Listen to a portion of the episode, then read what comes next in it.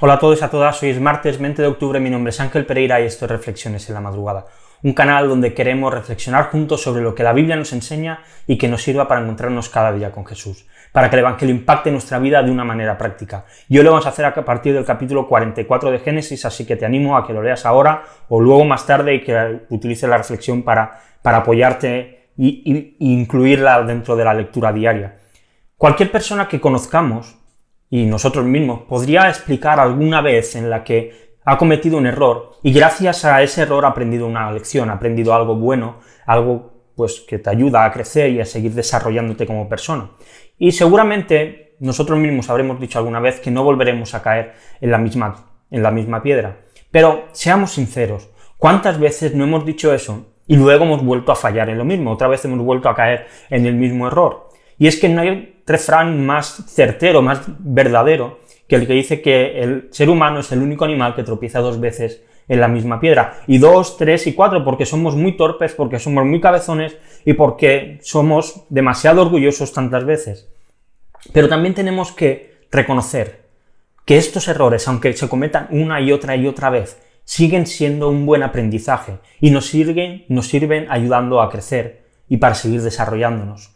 José en el capítulo 44, él recordaba su pasado, recordaba cómo sus hermanos le vendieron, únicamente por ser el hijo menor y por ser el hijo preferido de Israel, de su padre, y utilizó a Benjamín como una prueba para ver si ellos realmente habían cambiado. Dice el versículo 12, el mayordomo registró, comenzando con el mayor y acabando con el menor, y la copa fue hallada en el costal de Benjamín, una copa que José había ordenado que la pusiesen ahí. Y versículo 16, entonces dijo Judá, ¿qué podemos decir a mi Señor? ¿Qué podemos hablar y cómo nos justificaremos? Dios ha descubierto la iniquidad de sus siervos, así que somos esclavos de mi Señor, tanto nosotros como aquel en cuyo poder fue encontrada la copa. Vemos que este Judá era ya un hombre distinto, era diferente, que sin haber sido culpable, él se hizo culpable, se incluyó dentro del error, acató directamente la situación, no quiso abandonar a su hermano menor y si viste el vídeo de ayer, pues recordarás que él hizo una promesa a su padre de que su hermano iba a volver. Y en medio de esta situación, él intentó ocupar el lugar de su hermano. Había aprendido de su error, vender a José, cuando José era un adolescente. Fue un grave error. Y, y esta vez lo, lo acató y cambió y, probablemente esto fue algo con lo que cargó durante toda su vida.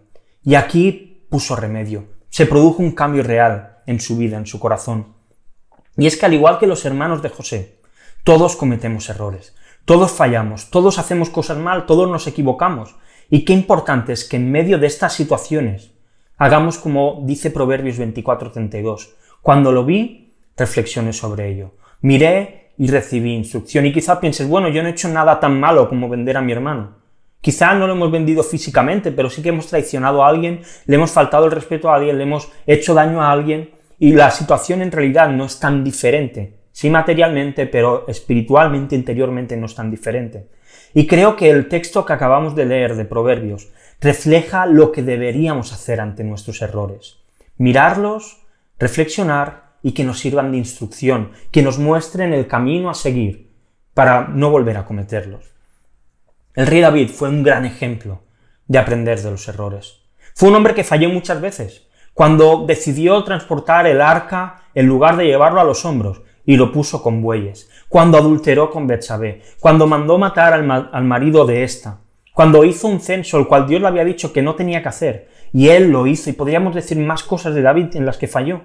Pero aún así la Biblia nos habla de David como un hombre conforme al corazón de Dios. Él había aprendido de sus errores y clamó a Dios en el Salmo 51, 1 y 2, diciendo, Ten piedad de mí, oh Dios, conforme a tu misericordia, conforme a lo inmenso de tu compasión, borra mis transgresiones, lávame por completo de mi maldad y límpiame de mi pecado. Estas son palabras de alguien que ha aprendido de sus errores, y no solo ha aprendido, sino que se ha arrepentido que se ha dado cuenta de que lo ha hecho mal y lo ha reconocido. Y nuestra oración debiera ser también así.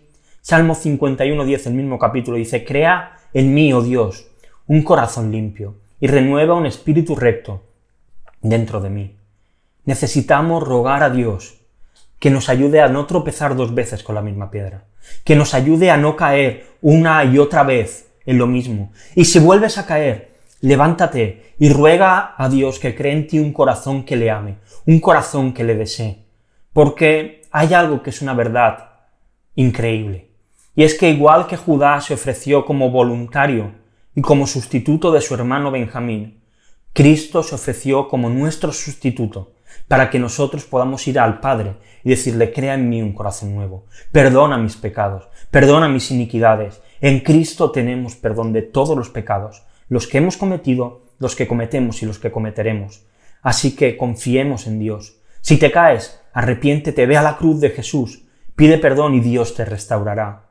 Y como siempre te dejo dos preguntas para que podamos reflexionar durante el día.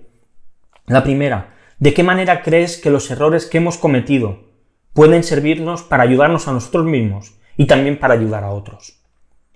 Y la segunda, en Cristo tenemos perdón y restauración de todos nuestros errores. ¿Qué puedes hacer para demostrar tu gratitud por el perdón que has recibido gracias a Jesús? Y como siempre te dejo unos textos para leer, números, capítulo del 33 al 36. Y si te ha gustado el vídeo, pues dale a like, suscríbete al canal, dale a la campanita para que te notifique cuando mañana o cada día subamos un nuevo vídeo.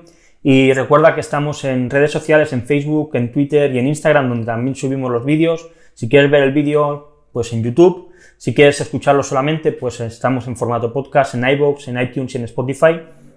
Y nada más, volvemos mañana con una nueva reflexión sobre el capítulo número 45 de Génesis. Hasta luego.